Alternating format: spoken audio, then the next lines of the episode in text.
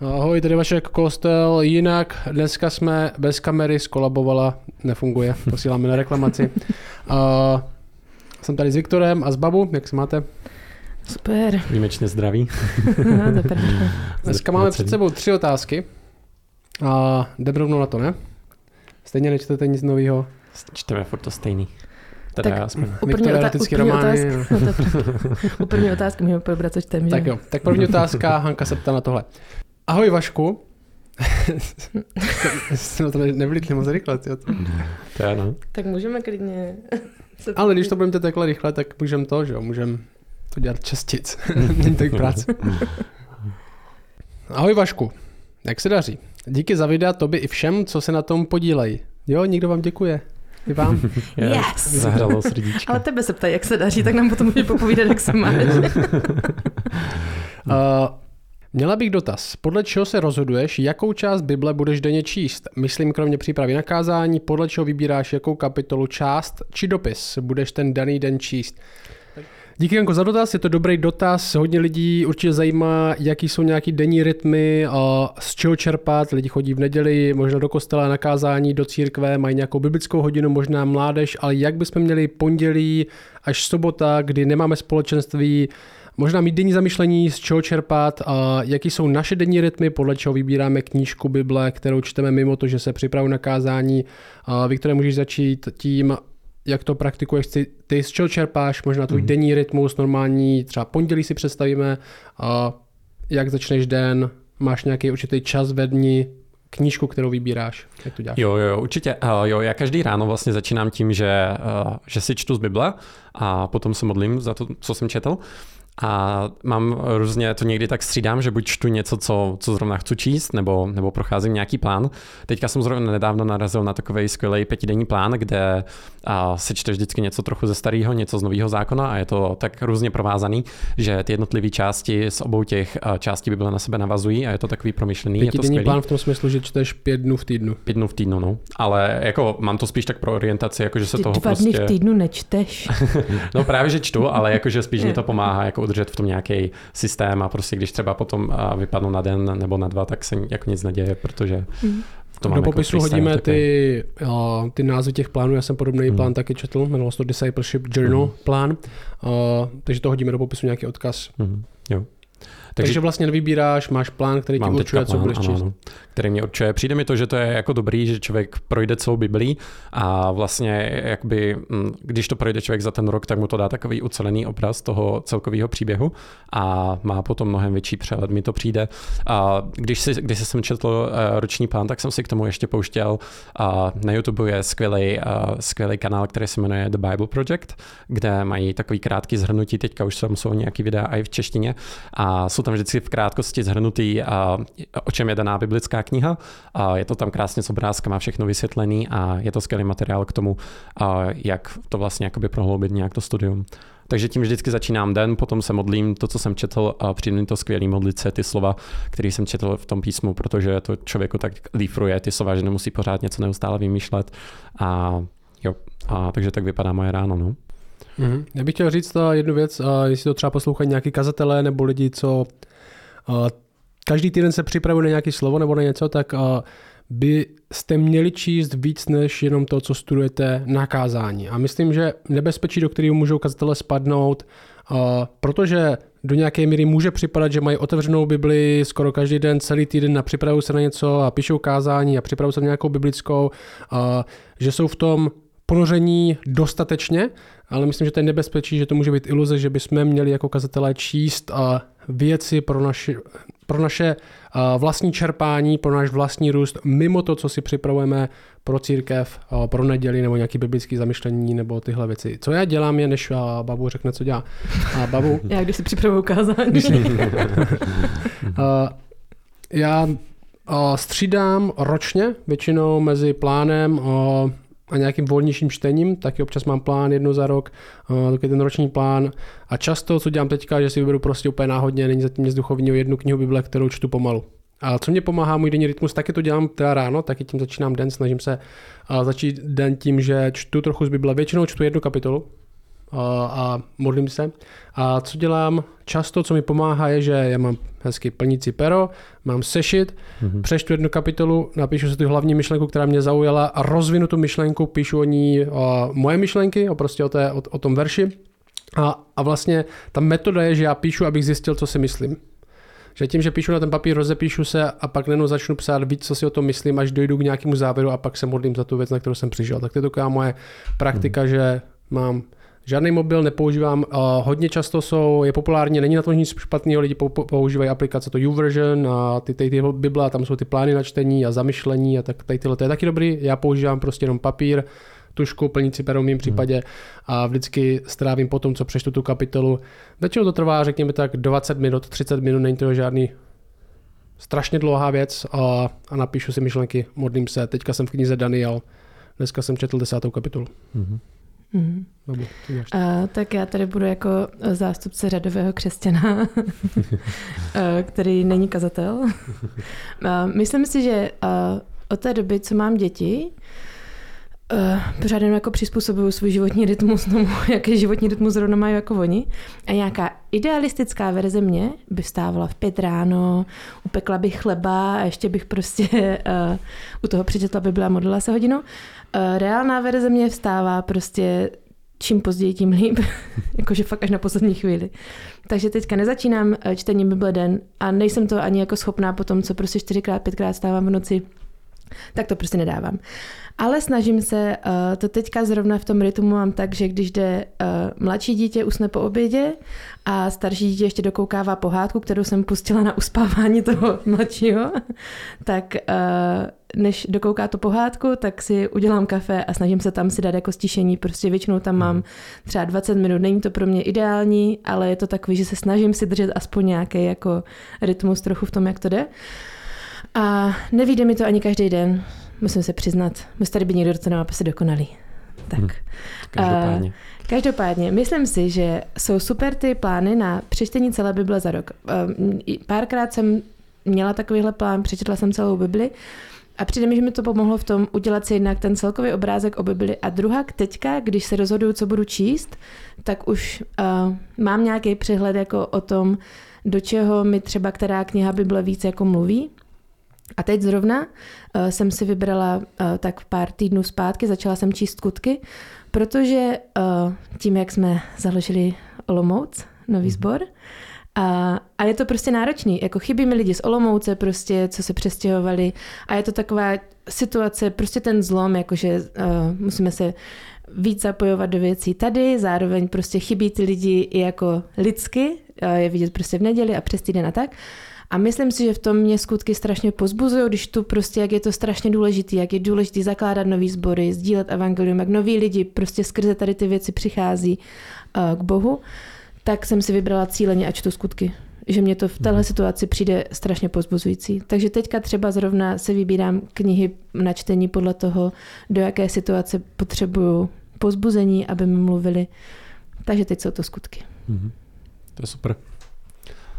Bych možná řekl, že i když třeba jakoby spousta lidí reálně jakoby nedávají to číst si jako byli doma a že to není jakoby povinnost, že jsou i jako jiné duchovní disciplíny, jak se o tom říkal, že uh, prostě dřív lidi neměli ani přístup k, uh, vlastně k Bibli, znali třeba mnohem víc na spaměť, ale chodili třeba, já nevím, na pole a přemýšlet, rozjímat nad Bohem, jo, nebo nějaký hmm. takové věci, že to nemusí být jenom, že člověk sedí někde jako na gauči, ale může to být že jde prostě na procházku na pole, na kopec, do, do lesa a tam, tam jako přemýšlí nad, třeba nad nedělním kázáním nebo na něčím takovým, že to nemusí být nutně vázaný jenom na, na četbu Bible. Já jsem si dřív dával o vždycky takový jednodenní hike, že jsem, stě, že jsem jel někam tady na, na hory a šel jsem o, v podstatě na půlku dne, ne na celý den, na půlku dne jsem šel, jenom z Biblí taky většinou na hmm. přemýšlení být sám. Ježíš dělal, že Ježíš ta praktika byla, že chodil na opuštěná místa, kde se zbavil hmm. všeho toho tlaku. Zároveň, co je důležité říct, je, že my se můžeme bavit o tom, o, o, o těch denních disciplínách a nějakých praktikách, co, co, co máme k tomu, aby jsme čerpali, k tomu, aby jsme rostli. Ale co je důležité říct, je, že ten hlavní nástroj, nebo jeden z hlavních nástrojů, který pro svůj život máme, aby jsme rostli, je lokální společenství, nejenom mm. nějaký osobní stěšení. Že ten tlak v Bibli není tolik na to, že bychom se měli každý den stěšit, strávit tolik a tolik hodin v modlitbě nebo ve čtení a takhle by to mělo vypadat, ale ten uh, tlak nového zákona je takhle to vypadá, když žiješ s dalšími lidmi, ty jsou dáni pro to, aby tě budovali. Že, mm-hmm. že obdarování dalších lidí je ve skutečnosti ten primární nástroj, jak ty sám budeš budován. Není to jenom ty a Bible, není to jenom ty a Bůh někde na gauči, je to lokální církev společně. To je primární nástroj. Tyhle další věci, jako tyhle plány, co čteme, mm-hmm. nebo křesťanské knížky, které občas čteme, uh, jsou suplementem, jsou přídavkem k lokálnímu společenství. To lokální společenství je ten hlavní nástroj. A zároveň máme i tyhle dary hmm. milosti by se dalo říct, že křesťanské autory, které píšou knížky nebo tyhle plány a máme, hmm. můžeme mít Bibli v několika překladech doma. Hmm. Jo. A můj třeba učitel na, na, na, na škole vždycky říká, on eh, strašně kritizuje ten název jako duchovní disciplíny, nebo v angličtině, jak to je, means of grace, nebo něco takového. A, a vždycky říká, že to zní jako strašně jako zákonicky, že to je něco, jako musíme se respektovat ty veršíky na spaměť, abychom prostě byli lepší než druzí, ale chtěl bych říct jenom, že ty duchovní disciplíny, že ta pointa je, že jako hledáme Ježíše tam, kde řekl, že se nechá najít.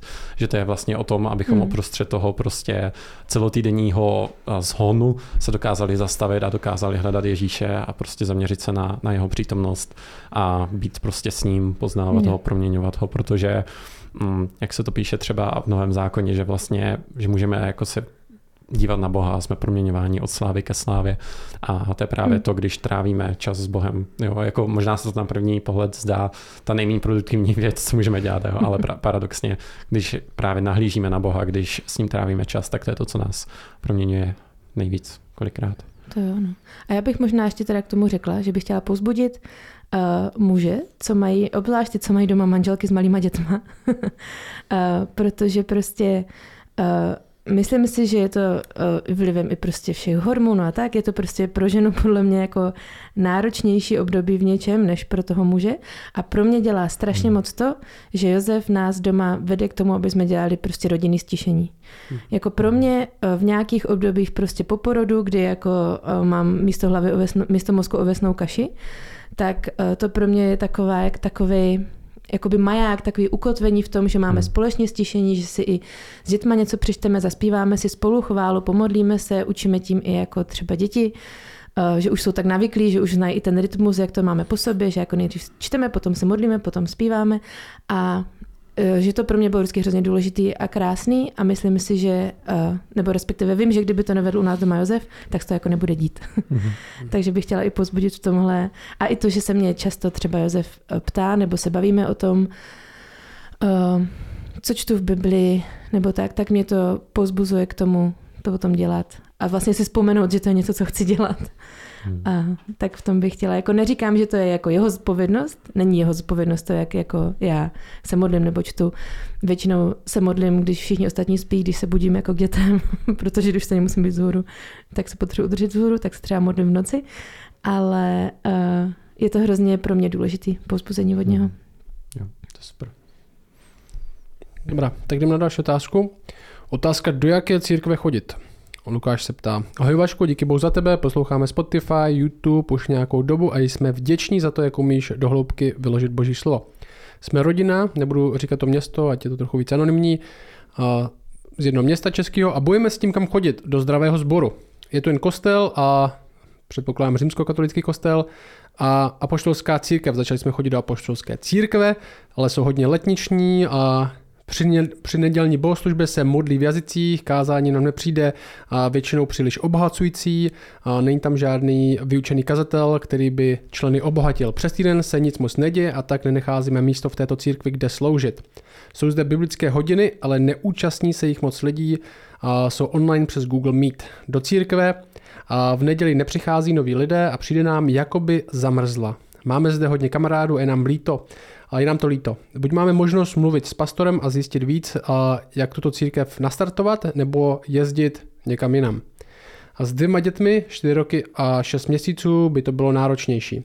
Zde však, nena, zde však narážíme na problém, že budeme návštěvníci v neděli a nemáme přes týden čím přispět.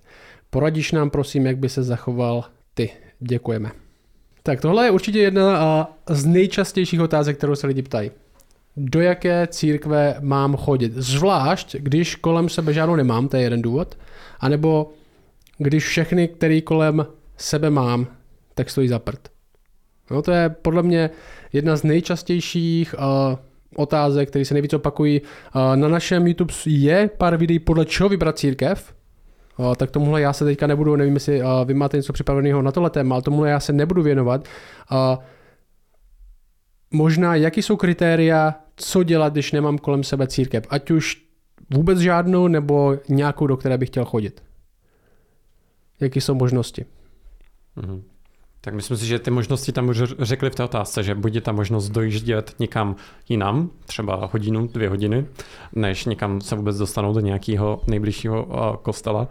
A, nebo jak říkali dál, buď se snažit reformovat ten sbor, kam chodí, to apoštolskou církev, dejme tomu. Reformovat, a... zajímavý výběr slov.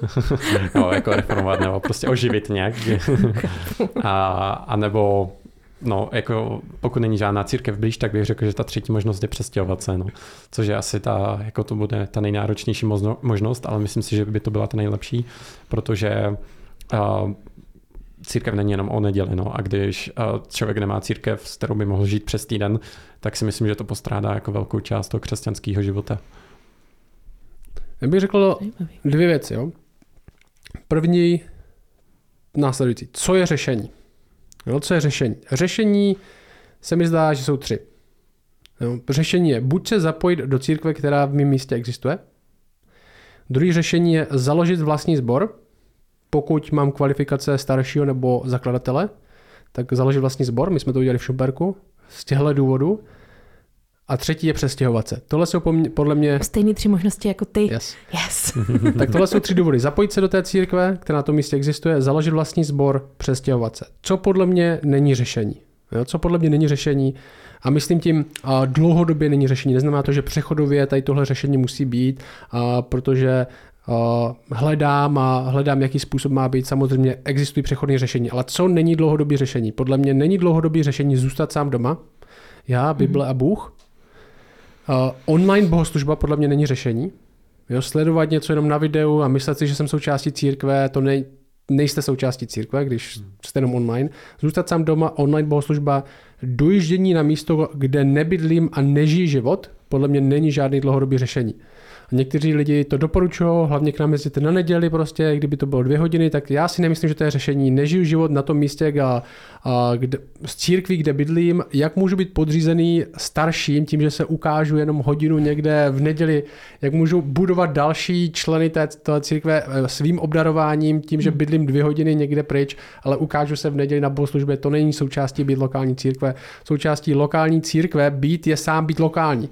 Uh, a nemyslím si, že je řešení, takže nemyslím, že je řešení zůstat sám doma, online bohoslužba, dojíždění na místo, kde nebydlím.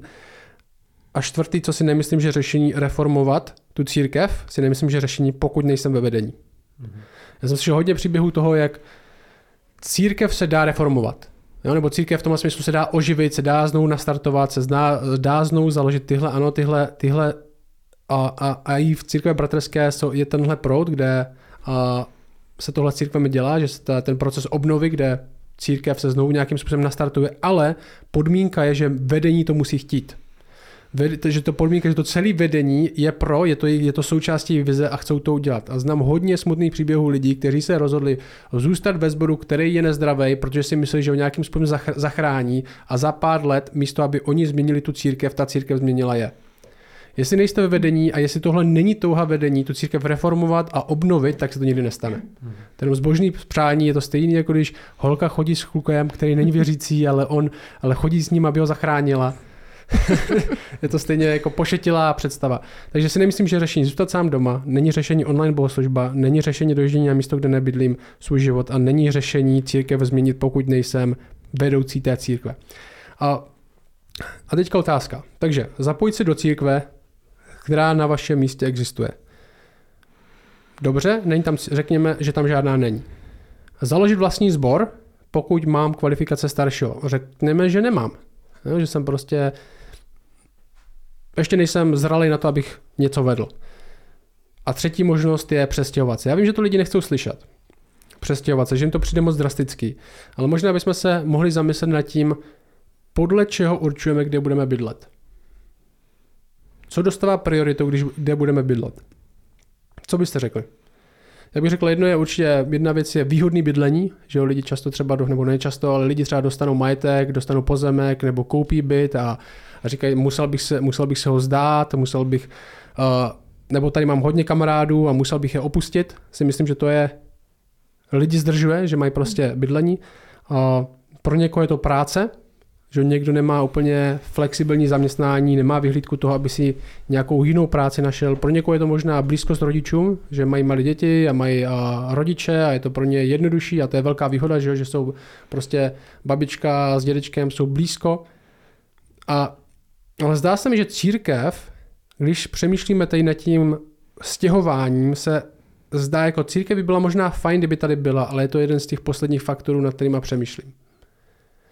A moje otázka pro vás, kteří jste v takovéhle situaci, kde nemáte se kam zapojit, nemůžete založit vlastní sbor a nechcete se předstěhovat, tak moje otázka vždycky je proč. My jsme teďka vyslali tým že lidi do Olomouce, kteří se museli vzdát svého domu, který vlastnili, museli jet dál od babičky s dědečkem, ale přestěhovali se kvůli novému sboru. Že Bylo, to něco, bylo to něco, že se museli něco vzdát, aby získali něco v naší vizi lepšího nebo možná smysluplnějšího něčeho, do čeho jsou povolení. Tak moje otázka, proč se nemůžeš přestěhovat? Hm, dobrá otázka. Já myslím, že když jsem se vlastně, tak uh, no vlastně, kdyby nebyl kostel, tak bych nebyla v Šumperku. Že? Uh, žila jsem v Praze, když jsme začínali kostel a měla jsem v plánu tam zůstat a vlastně i obor, co jsem si vybrala na studium, byl s tím, že uh, jsem počítala s tím, že se jednou do Prahy vrátím. Takže to, že jsem teďka v Šumperku je vlastně uh, jenom kvůli kostelu, ale uvědomuji si, že to bylo v podstatě jednodušší situaci, protože jsem to byla jenom já, neměla jsem ještě rodinu. Teďka už by to bylo podstatně náročnější, takže to se jako uvědomuju, no. Ale zároveň, uh, když se podívám na to, co tady teďka máme, jako jak to, v jaké jsme církvi, vlastně formuje strašně moc věcí. To, uh, já nevím, kamarády mých dětí, vztahy, uh, i jako pro moje děti, nejenom pro mě, pro to, jaký mají moje děti vztah i s ostatními jako dospělými lidmi u nás na kostele, jak uh, tolik lidí na ně může mít vliv, uh, tolik lidí může předávat věci, které třeba já jim nepředám, protože to prostě sama třeba nemám některé obdarování, tak i když vidím jako svoje děti uh, vyrůstat v církvi, tak mi přijde, že bych se nemohla rozhodnout jinak, než vybrat si uh, takovouhle zdravou církev v tom, jako kde budeme žít i jako rodina. Že je to prostě strašný bohatství v tom je. Mm-hmm. I když si uvědomuji, že to musí být s dětma prostě milionkrát těžší se přestěhovat, tak v tom vidím hrozně velký bohatství v té zdravé církvi. Důležité taky říct, že žádná církev není dokonalá, dokonalá no a nemá všechno vyřešené. Že? Jakoby jestli, jestli hledáme Můžou být, jako, můžou být dvě situace. Máme, jsme ve městě nebo na vesnici, kde vůbec nic není a pak žijeme ve velkém městě, kde se na nic nelíbí. to, to, jsou ještě taky dvě jako jiné možnosti. Žádná církev není dokonalá, nemá všechno vyřešený takový. Na téhle straně věčnosti žádnou takovouhle nenajdeme. Kdyby se se mě zeptali, jaké církve uh, bych měl být součástí, já bych řekl na taková první první pocitově bych řekl, buď součástí církve ideálně takové, jakou bys chtěl vidět na více místech.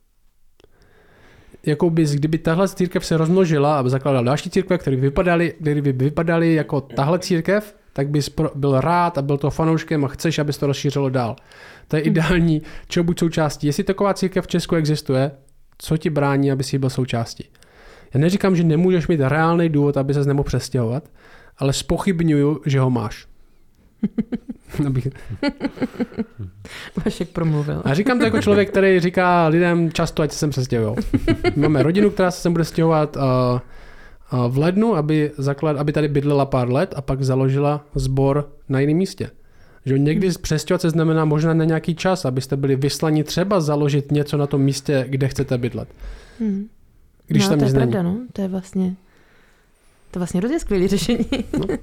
I kdyby to znamenalo nakrátko, přestěhuj se buď součástí něčeho zdravějšího, abys pak mohl někde možná začít něco zdravějšího sám. Že to je právě to, je to, jsme začali, že ještě nejsem zralý na to založit církev, být starší, tak vlastně co může být lepší, než být někde na nějaký čas, kde můžu dozrát a stát se zralým na to být starším. Teda ne já, jo? já nemám ambici být starším, jenom aby bylo jasno. Ale uh, Všeobecně. Jo. A přijde mi to, že to je jakoby součást toho křesťanského života do velké míry, že Bůh nás jako nepovolá k tomu, abychom žili pohodlný životy. Jako Bůh kolikrát chce, abychom pro něho riskovali, abychom pro něho ztráceli své pohodlí a šli někam. Jo. Třeba, a když si vzpomenu, jak Bůh povolal Abrahama, tak mu taky řekl, jako ukážu ti zem, do které půjdeš, opustíš svoji matku, svoje příbuzenství a všechno a půjdeš. A Abraham jako věřil Bohu, že bude s ním a šel. A tohle je něco, co mě hodně jako právě inspiruje, právě třeba i jak jsme šli do té Olomouce. Jo. Nevíme, co nás tam čeká, může se stát cokoliv, ale prostě chceme jít, vidíme, že nás Bůh volá a že chceme prostě zakládat církev a být naplno v té boží misi. No. Máme lidi z Ameriky, co se přestěhovali sem. Že? Mm-hmm. Je, ta otázka je, co ti brání. Jo? A myslím, že byste měli ji opravdu zvážit, co nám skutečně brání. Je to pozemek, který máme a ten nejde prodat. Jo? Je to, hmm. je to tahle, je to tahle možná, možná jsou to prarodiče, kteří jsou reálná pomoc, ale otázka, nestojí za to církev rodina zdravé církve víc, i když je to reálná ztráta. A pro hodně lidí třeba mít pro rodiče daleko, to určitě je. Ale zvážit, se zdá, že, že lidi často přemýšlí nad církví jako bylo by to fajn, kdyby jsme tady nějakou takovou měli. Ale není tohle je první, co musím najít. Pro sebe, pro svou manželku, pro svoje děti, aby byli součástí zdravého společenství. Pravda je si myslím, že eh, spousta lidí by spíš zvažovali se přestěhovat za prací než za církvi. Že kdyby jako dostal nabídku, kde ti dají prostě dvakrát tolik peněz, co máš teďka, tak to spíš začneš možná aktivněji zvažovat, než když hmm. jako to jde. někdy vidíš tu církev. jako, že to jako víc umím představit, že tohle bude jako motivace. Hmm. A vlastně až potom se začneš dívat, jestli tam je třeba nějaký sbor, že nějaká církev. Židům 10.25 říká, nezanedbávejme své společné zhromažďování, jak mají někteří ve zvyku.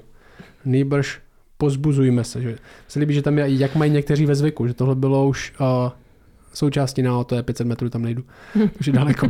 A že měli někteří ve zvyku zanedbávat společné schromážďování. Židům 13 říká, poslouchejte své vůdce, buďte poddajní, neboť oni bdí nad vašimi dušemi jako ti, kdo budou vydávat počet, ať to mohou dělat s radostí a ne se vzdycháním, neboť to by vám nebylo k užitku. Tohle není nad lidma, kteří byli dva, dvě hodiny někde daleko a jednou se ukážou na hodinu za týden. Tohle nejsou lidi, kteří poslouchají online bohoslužbu, Tohle nejsou lidi, kteří jim to napsali na papír, o čem bylo kázání a pak jim to někam poslali někde do jiného města. Tohle jsou lidi, kteří jsou součástí společenství. My víme, jak žijou, my známe jejich manželství, my známe to, jak rostou, jak nerostou a v čem a slaví vítězství a v čem jim musíme pomoct, když spadnou. Že tohle jsou lidi, na kterými vedoucí můžou bdít a to jsou lidi, na kteří, o, kterým, o kterých vedoucí ví. Tohle jsou lidi, kteří mají poslouchat a nějak následovat další lidi a být součástí schromáždění. Tohle je priorita v novém zákoně. Hmm. No. Tak jest. Jsem z toho nějaká dojatá tady, co v tom přemýšlím o těch církvích texty. Takže tři možnosti. Zapojit se do církve, která na vašem místě existuje, založit vlastní sbor, pokud mám kvalifikaci, přestěhovat se. Tohle jsou z dlouhodobého hlediska podle mě vaše tři možnosti, co není řešení, je zůstat sám doma, dívat se online na bohoslužbu, dojíždět na místo, kde nebydlím a nežijí život, nebo se snažit a, a změnit církev, ve které nejsem vedoucí. Jestli se chcete přestěhovat, napište mi e-mail, napište mi, jak jste kvalifikování, my vám pomůžeme najít práci v Šumperku. pomůžeme vám najít, kde můžete využít své obdarování tady. pomůžeme vám najít bydlení, o to církev je. Tak jdeme na poslední otázku. Tanec a světská hudba na svatbě. Babu, přečteš to? Jo, ještě no teda slovensky, tak já to budu překládat hlavě do češtiny, protože bych tam se mi strašně smáli, kdyby to zkusila slovensky. Ahoj Vašku, jsem velmi vděčná za tebe i tvoji službu. Eh, chtěla bych se zeptat, jaký máš názor na tanec na světskou hudbu na svatbě dvou křesťanů. Děkuji a zdravím Blanka. Zajímavá otázka. Mně přijde se trochu jako vracíme k tomu našemu podcastu o hudbě. Myslím mm-hmm. že to je taky jako podobný téma v něčem. Já bych na to řekl, že bych tanec zakázal úplně. To je, to je zlo prostě. Ne, no, protože to neumíš, nebo protože... protože... to neumím, Nemám prostě ty pohyby pro mě na každé sobě někdo nutí tančit, to je, to je rovnou zakázat a je klid. A to je podle mě ten tanec, tady právě můžeš provozovat. Mě to jsem chtěla, když jsem jako se nad tím zamyslela, když jsem se začala číst jako na té názory a články, tak jsem si říkala jako ty brdě, tak možná je to téma, na kterým jsem měla trochu víc zamyslet. Ale potom si vzpomenu na to, jak tancuju. a říkám si, že vlastně jsem jako v pohodě, že jsem to nikdy nemusela řešit moc vážně, protože nejsem nejsem nějaký jako obdarovaný tanečník, takže moje pohyby nikdy nebudou takový, že by jako uh, někoho sváděli k něčemu. takže jsem o tom nikdy nemusela jako přemýšlet, že to u mě nehrazilo nějak jako... takže vlastně možná pro nás je to nejlepší, že vlastně my můžeme tancovat. hmm. tak no. Jak jsi dočetla, když to studovala? No, tak uh, bylo tam spousta článků o tom, proč vlastně by se nemělo tancovat na světskou hudbu vůbec, mm-hmm. což mi přišlo zajímavý. Uh, já právě i kvůli tomu, jak jsme řešili hudbu tady, když jsme mluvili před několika měsícema o hudbě, tak pro mě mě přijde, že prostě, jo, protože bylo tam, říkali, že v té hudbě se nespívá vlastně o Bohu, že to není o životě s Bohem, tak proč bychom na to měli na takovou hudbu vůbec jako tancovat? Proč by nás měla vůbec pozbuzovat taková hudba k tanci? Moje otázka je, a slyšeli jste ten rytmus někdy? Mně přijde mnohem jako víc mě k tanci pozbudí to, jak ta písnička zní.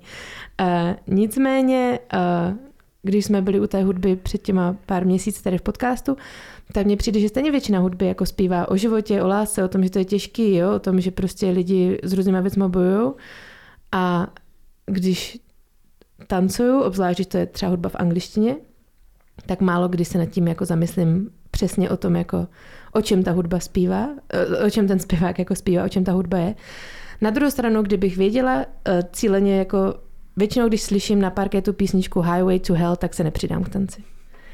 Je to, tam má zrovna skvělý rytmus a k tanci by mě i jako svým rytmem prostě uh, pozbuzovala, ale když tu písničku už znám, a tak ji poznám hnedka podle předehry, tak to není písnička, na kterou zůstanu tancovat. Tak bych to jako řekla, že mám i jako standardy, jo? Zrovna toto jednou kámoš pustil na sebe jedné křesťanky a vyvolalo to nemalé pozdvižení.